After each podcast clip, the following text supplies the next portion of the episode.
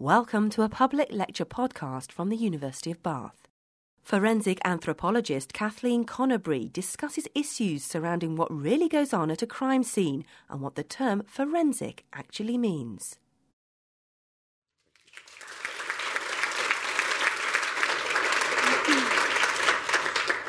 Thank you.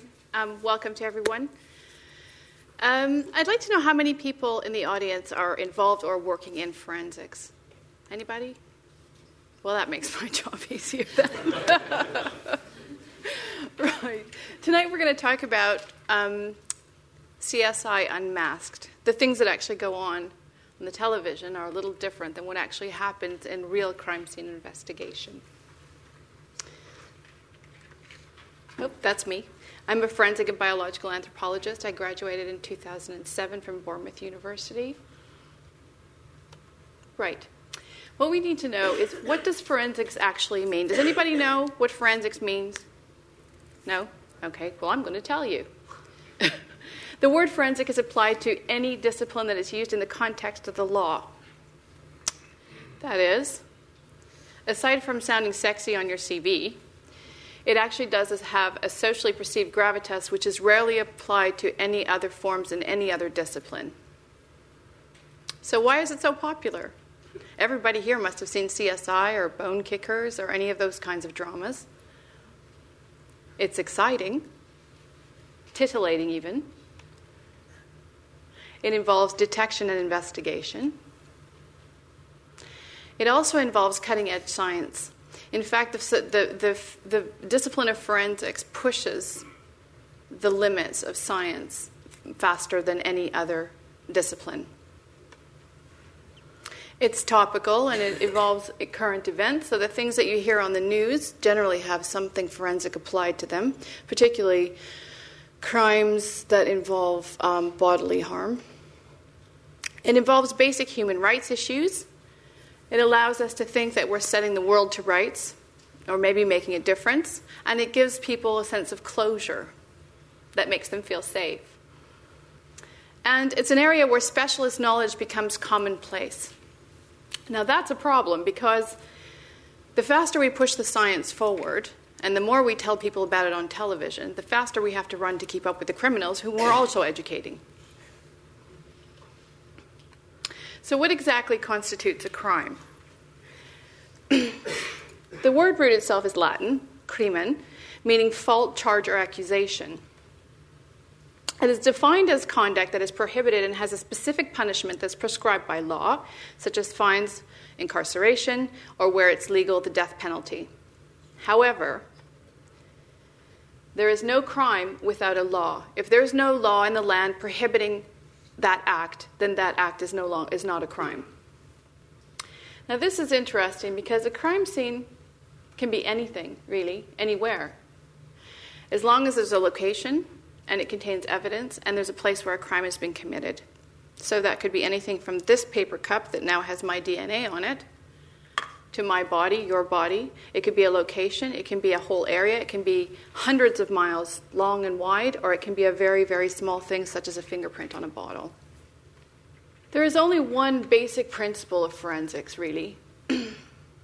one single foundational premise that all forensic evidence is based on, and it's called the Locard principle.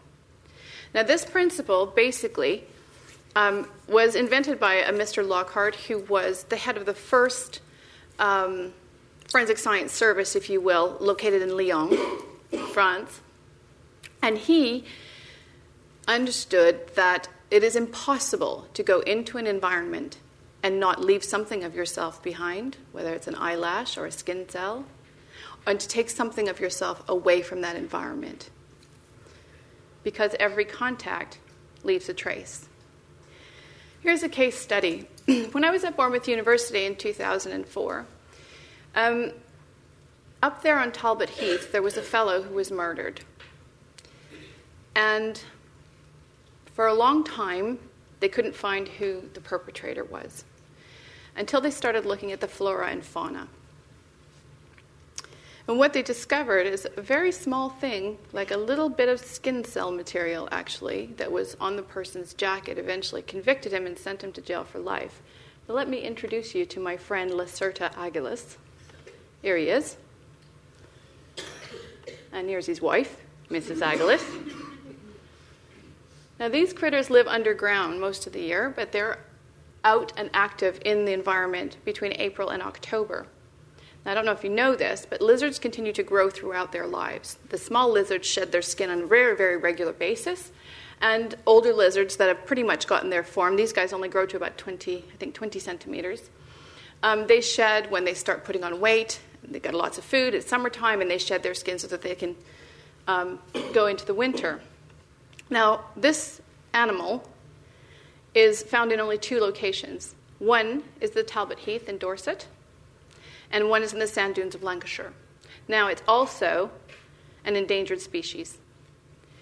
So, this fellow who went into the heath with his other fellow friend, they had some sort of altercation. One of them was murdered and left there for a very long time. Didn't realize that the fact that he was on the heath, where there were only these two, these two places in the whole of the UK where this animal lives, has an altercation. He somehow manages to get the transfer onto his, on his, onto his clothing. And he was actually convicted by the skin cells of this little animal. This goes to prove the point that Locard's principle works. You can't go into an environment and not take something away with you, and sooner or later, they're able to find out what that is. Let's go on to types of crime. Crime runs from everything from one kid smacking another kid in the street because he wants his toys, all the way up to genocide, which is the mass and deliberate extinction of a culture or an ethnicity. We have hate crimes, we have property crimes, crimes of passion, genocide, vandalism, theft, you name it. Right.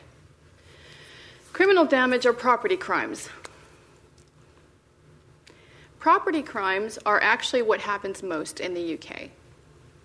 That's theft, robbery, vandalism, deliberate and wanton destruction of other people's property. Then you have fraud and forgery, which is considered to be white collar crimes. And we'll get into why that is later. Drug offenses, everybody knows about those, possession, trafficking. Larceny is anything that has to do with theft. Now, in the States, you'll have heard something like he was charged with grand larceny, which generally means that the larceny or the theft is something over a certain amount of money, worth over a certain amount of money, say $3,000 or $5,000. we have sexual offenses, which recently includes grooming of children.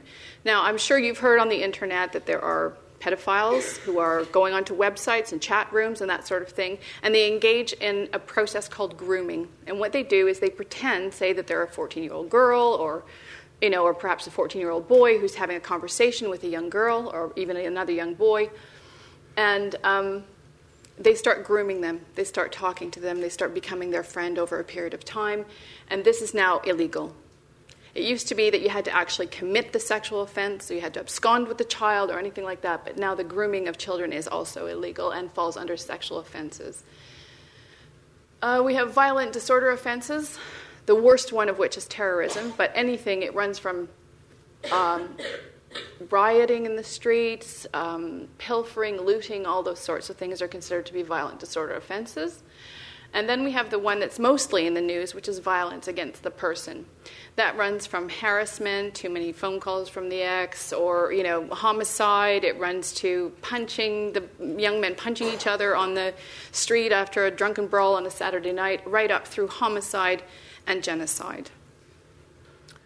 By the way, that's not the only list of crimes. There are more crimes than I. The list would go on and on and on. We could talk about it forever.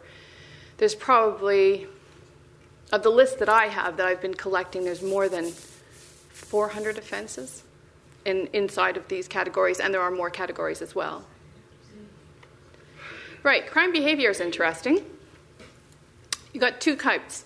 You've got premeditated crime, which is planned crime and is by far the worst, that carries the, har- the harshest punishment. And then you have opportunistic crime, crimes of opportunity, which I believe crimes of passion also fall under.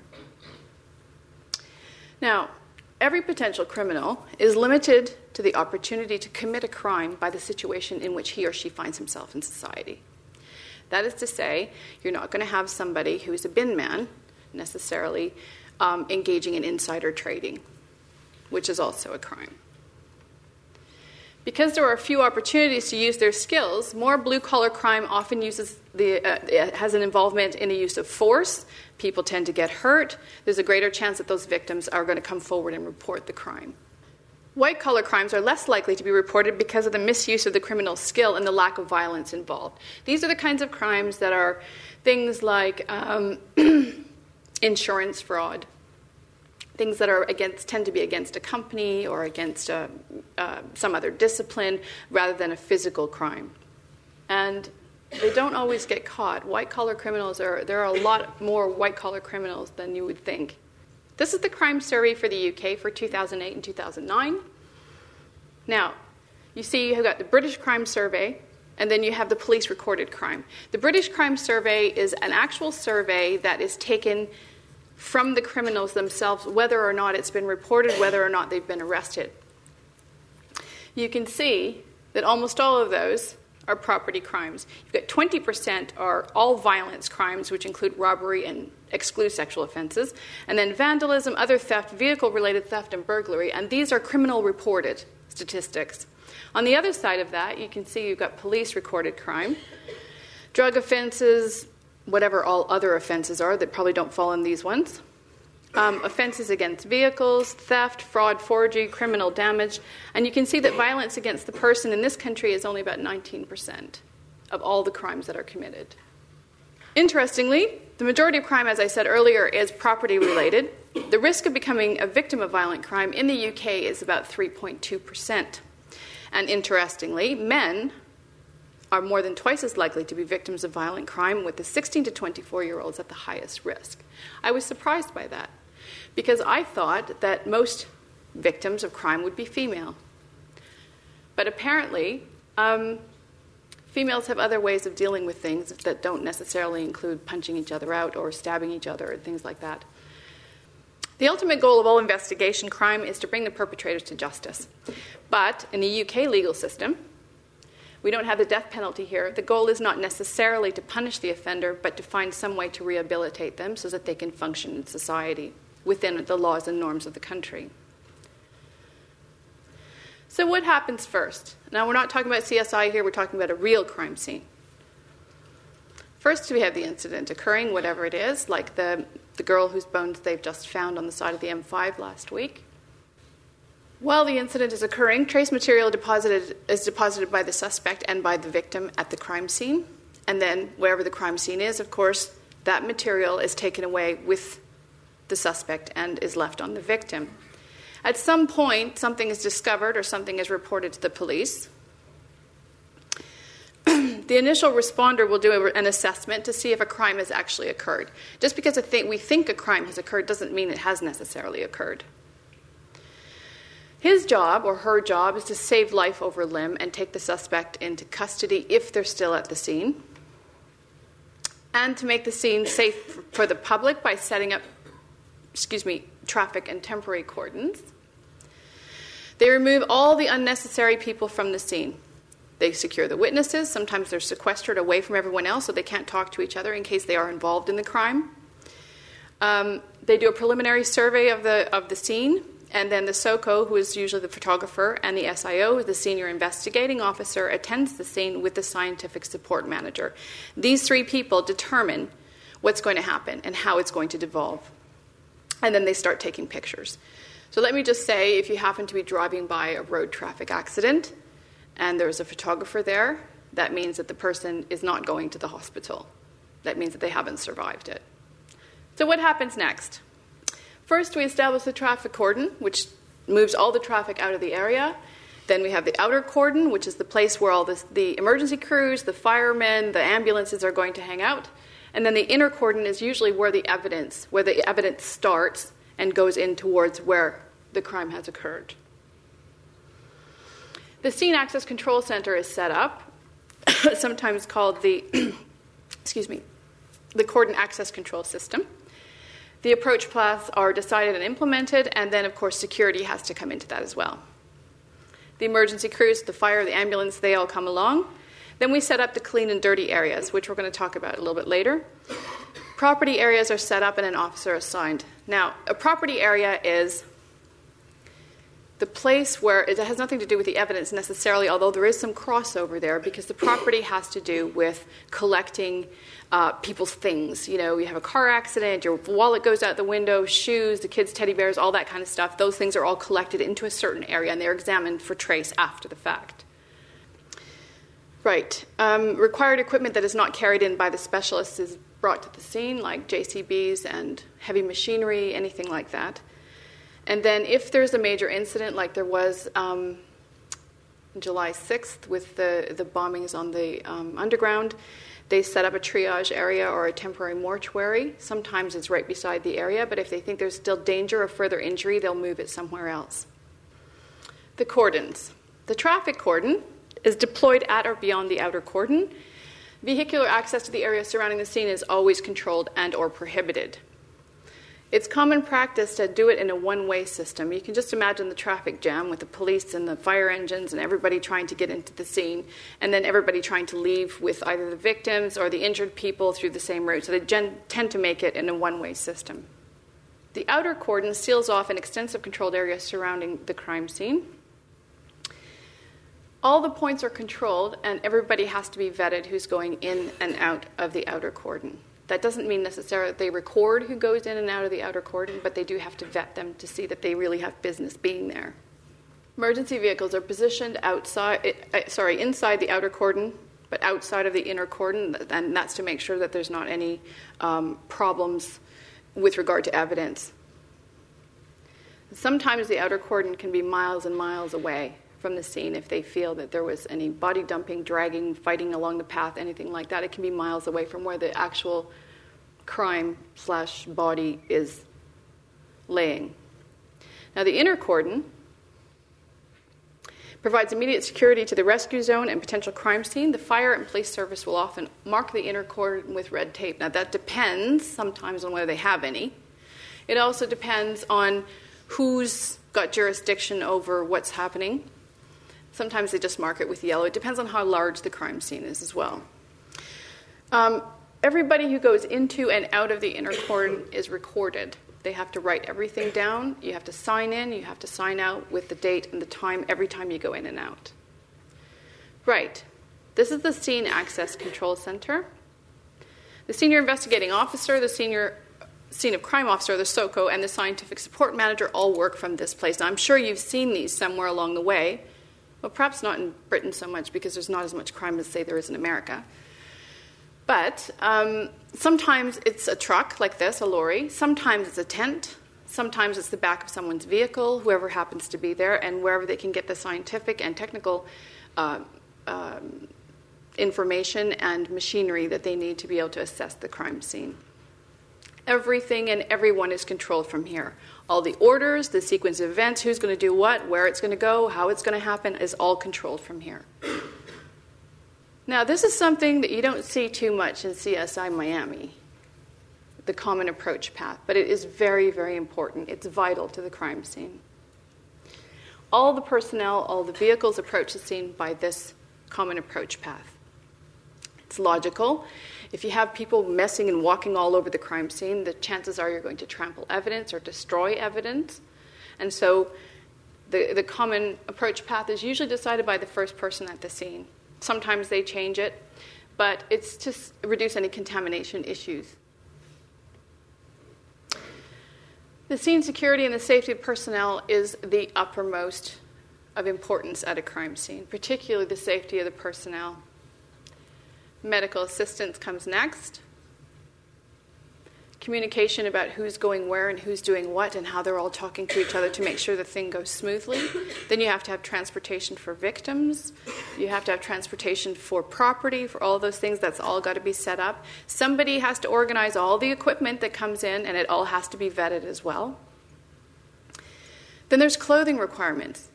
Unlike CSI Miami, unlike CSI Las Vegas or you know, you don't go into a into a crime scene like this. You know, they have to get all those clothing requirements, all the little booties, and all the equipment, and the masks, and the safety goggles, and all that. Somebody's got to deal with that. Lots of things at a crime scene happen at night.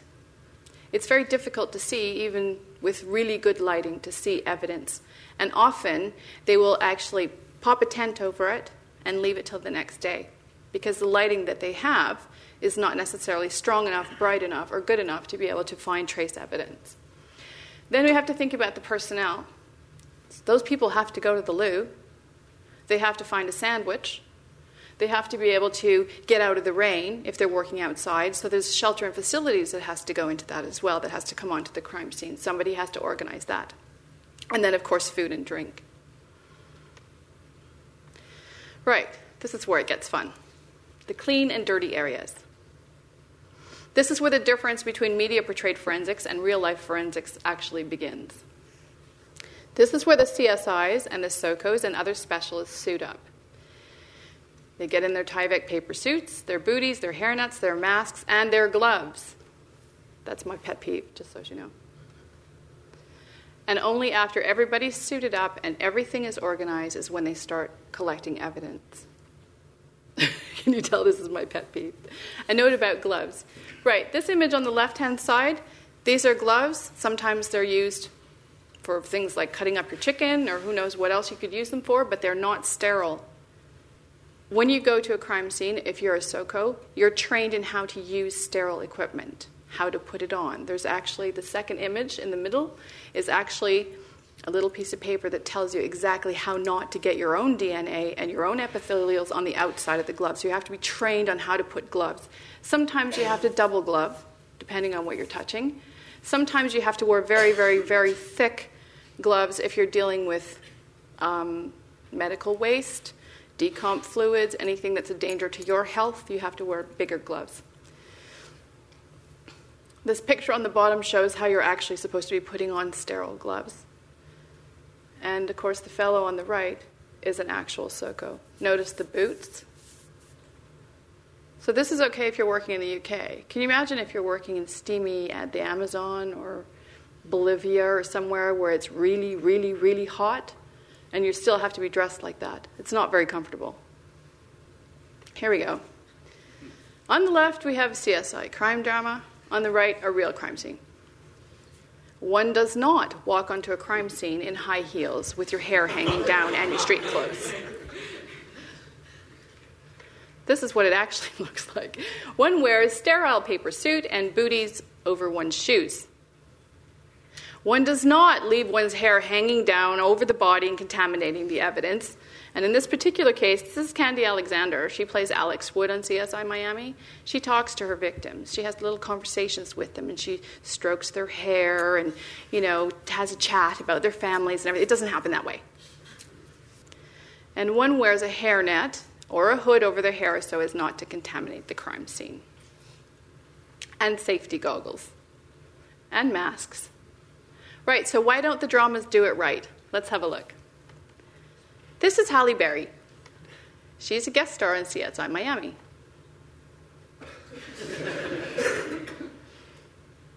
Sexy? You bet. This is Halle Berry, who's an actual CSI, getting ready for work. Sexy? Not so much. That's why they don't do it right. That's why they show up to the crime scene in their, you know, in their um, Manolo Blahnik, whatever his name is, the shoes, you know, high heels and um, designer outfits and their hair hanging down and jewelry. A real CSI doesn't wear rings, doesn't wear jewelry, doesn't wear uh, bracelets or anything that's going to contaminate the crime scene. So, what constitutes evidence? There are actually five concepts. First, you have transfer, which we've already talked about, the Locard principle, which happens directly before or during the commission of a crime. Then you have identification, which we take you place the object in a class. Let's say, okay, we've got something here at the crime scene, it's metal. Then you narrow that down to classification. Not only is it metal, but it's made out of iron.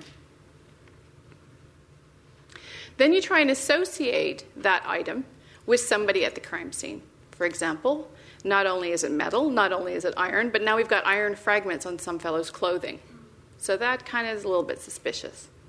Then you have reconstruction, which is understanding the sequence of past events. For example, your victim has a blunt force trauma injury with an iron object. You find iron in the wound. that makes you immediately suspicious.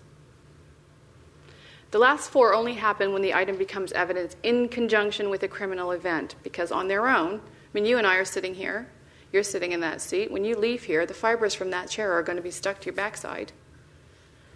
You know, the dust in the air is going to be in your hair, and you're going to have left your skin cells or an eyelash or something here as well. But that doesn't mean it's criminal. Right, types of evidence. First, we have testimonial evidence. Everybody knows how reliable that can be. They come from the victims or from the witnesses, and they're subjective. When you're under stress, you don't always see the things that you think you see. And then you have physical evidence. This is also referred to as real evidence, and it consists of tangible articles like hairs, fibers, that sort of thing. And it's objective. And what they use it for really is to corroborate the testimonial evidence. If you saw some guy kill some guy, and you thought he had red trousers on, but he actually had black trousers on, well, when they pick up a black piece of fiber off the body, then they'll be able to corroborate what you've said about the fact that you saw this fellow kill him. Right. The physical evidence is also called the silent witness, and it can include, but is not limited to, excuse me a second, biological material, semen, saliva, epithelials, blood from which DNA can be extracted. Who knows what epithelials are? We hear this word all the time. Everybody? Nobody? Ah, but it's not only skin. It's things that it's a, it's a, it's a layer of cells that actually lines all of the body cavities and all of the organs. Now, the chances of you leaving an epithelial from your stomach lining at the crime scene, unless you've been stabbed, are slim to none. However, you can leave your skin cells, and you can be convicted on one skin cell. Considering how many skin cells you have and how many you shed in a day, um, I don't think it's possible to commit the perfect crime. Right, we have fibers. There is a database of fibers of every different kind, certainly in the United States, of every different kind of fiber that's used inside the, I'm sure you've seen this on CSI actually, um, inside vehicles. From the color, how many strands are in each piece of fiber, how it was dyed, the process, all the different um, metal and other agents that are used to create the fabric. Um, for sofas, for clothing, for pretty much everything that's anything to do with fibers. Paint chips, obvious. Glass, obvious. Soil and vegetation. Now, if there's any of you in here that are archaeologists, you'll know what I mean. A lot of things can be, particularly for older crimes, when you're dealing with soil and with vegetation, you can actually decipher seasonality when the body was deposited. That has to do with pollen. It has to do with certain things that happen in the soil when, say, the leaves are rotting in the fall versus what's happening when the mushrooms are coming up. Um, accelerants, everybody's heard about accelerants. If you go to a fire, arson, anything like that, they can tell what kind of accelerant, where it was placed, what got on fire first. In terms of bodies, they can actually tell where the fire started, which part of the body was closest to the fire. And there's little marks that happen on the bone that actually point in the direction of the fire, where the fire came from. They can also tell whether the body was fleshed when the fire was set, which means somebody's trying to cover something up, generally speaking, or whether the person was long dead and um, somebody just accidentally set a fire there and didn't know the body was there. Fingerprints. We'll talk about fingerprints in a minute. Hair, obvious one, everybody loses their hair. I personally would never be able to commit a crime because I lose my hair like crazy. Here we go. Impression evidence. You've seen this before shoe prints, um, tire tracks. You see them pouring that stuff into it. Sometimes they use, they used to use plaster of Paris, but it took forever to dry. Now they actually use the same compound that your dentist uses when he takes an impression of your teeth. It's very expensive to use, so they don't try not to use it too often if they can find other ways of corroborating the evidence. And then tool marks. Tool marks is a whole discipline in itself. It has to do not only with the mark of the tool, something as simple as some guy, some, some person uh, using a crowbar to get into your back door, all the way through patterns on bone, say in the skull, or certain marks on the body or on the bones that have to do with someone using a tool on someone else. fracture patterns can tell you whether somebody was already in the building and went out of the building, or whether they were out of the building and forced their way into the building. Interestingly, fracture patterns are also uh, used to be able to determine um, location and um, direction of blunt force trauma on bone.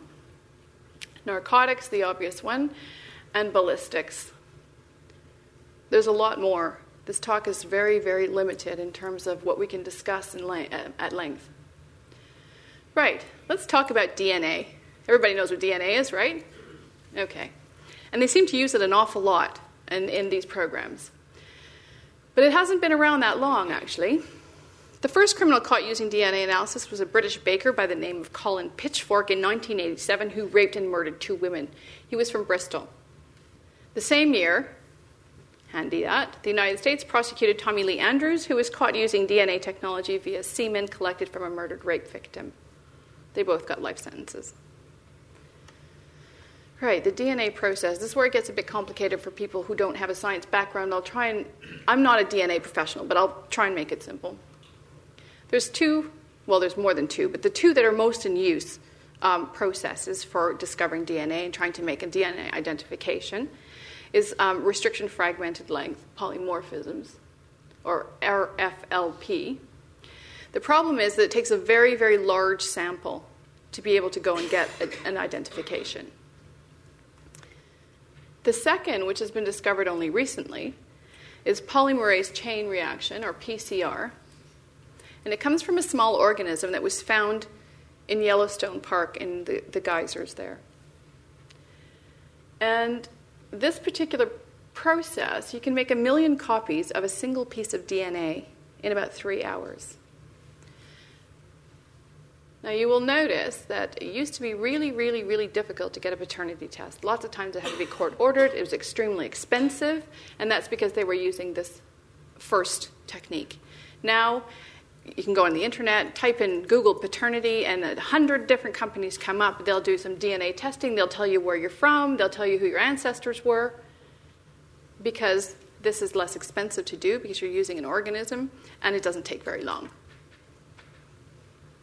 A good lab will use both of these techniques where, where they're appropriate.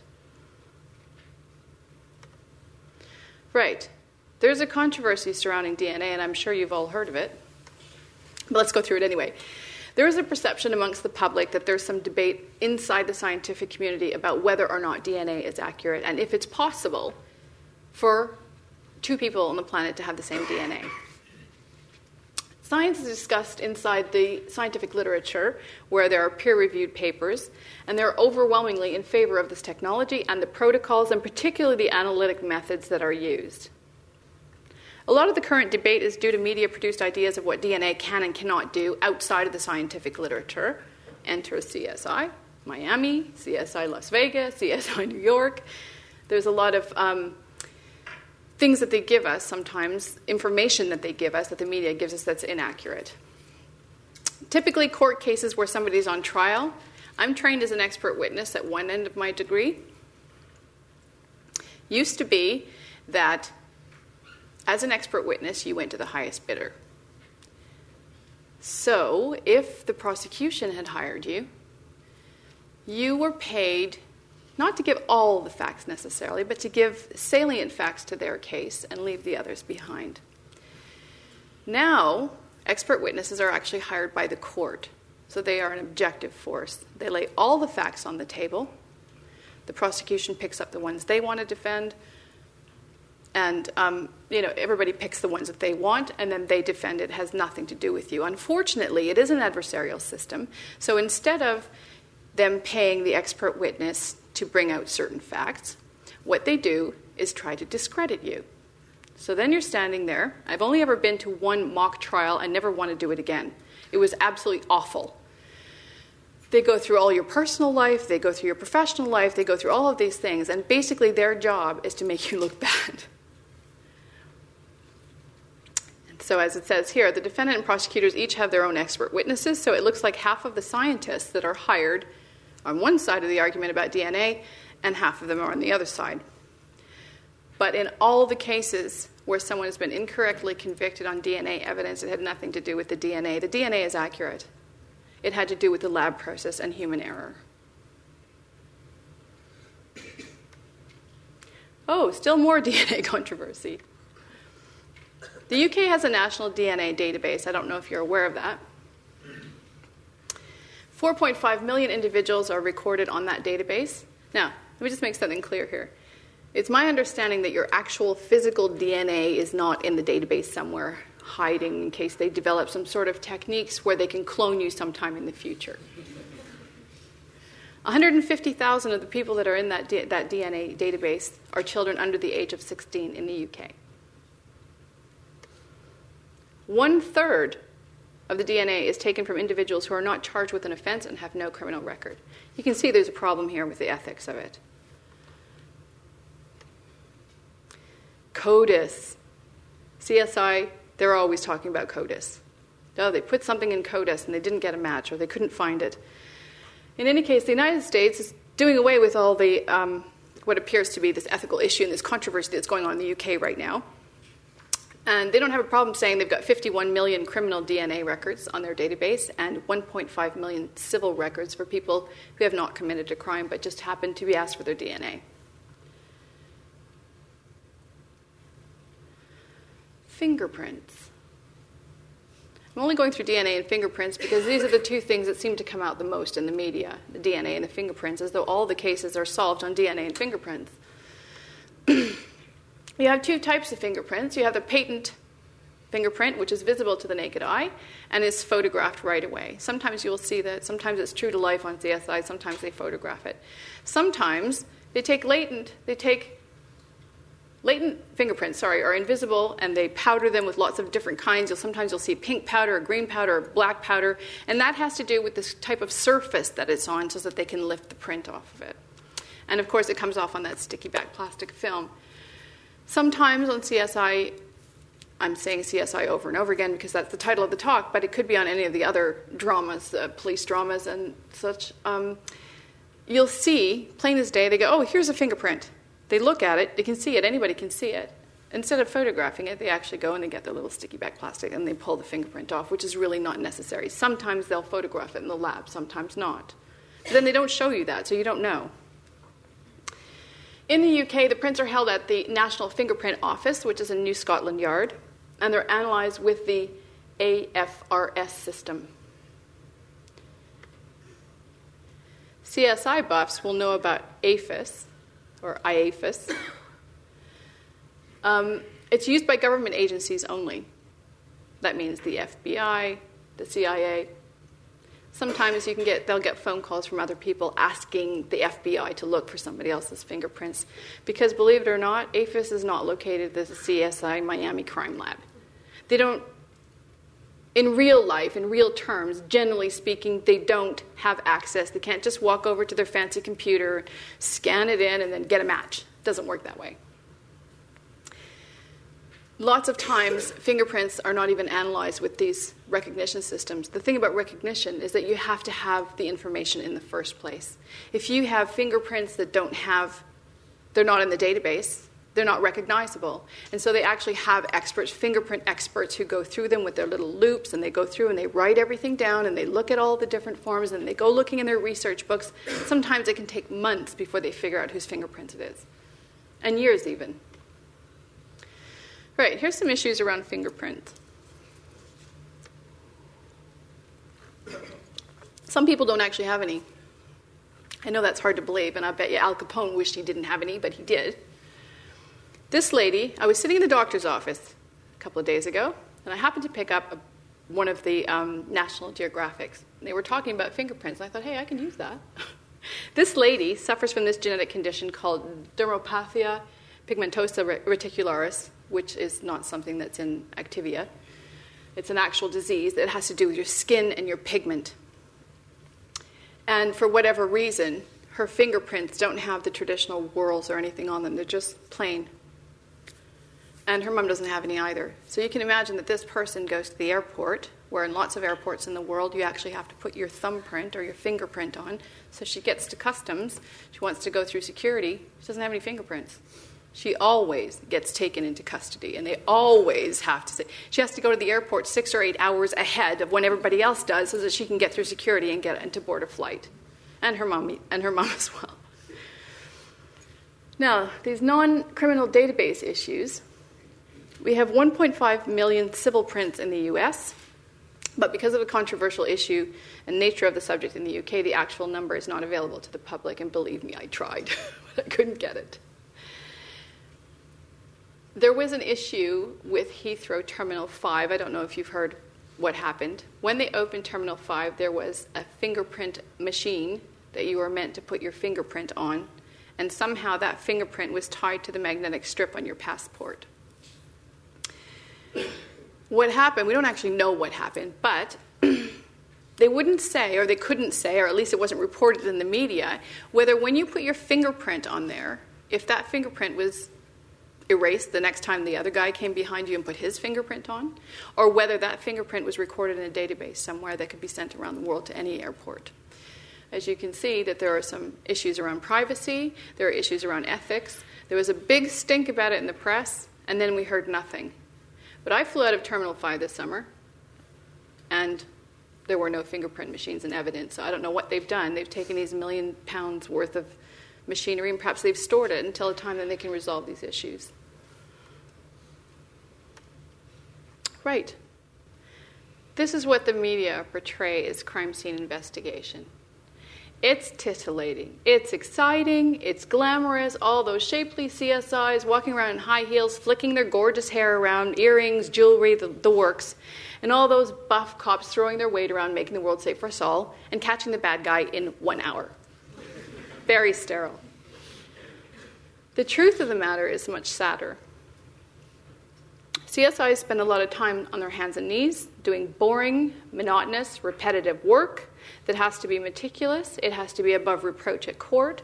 They're often working in filthy, smelly places. They're dangerous environments, and they can spend hours at the mercy of the weather, which in places like Bahamas probably isn't an issue, but in the UK it is.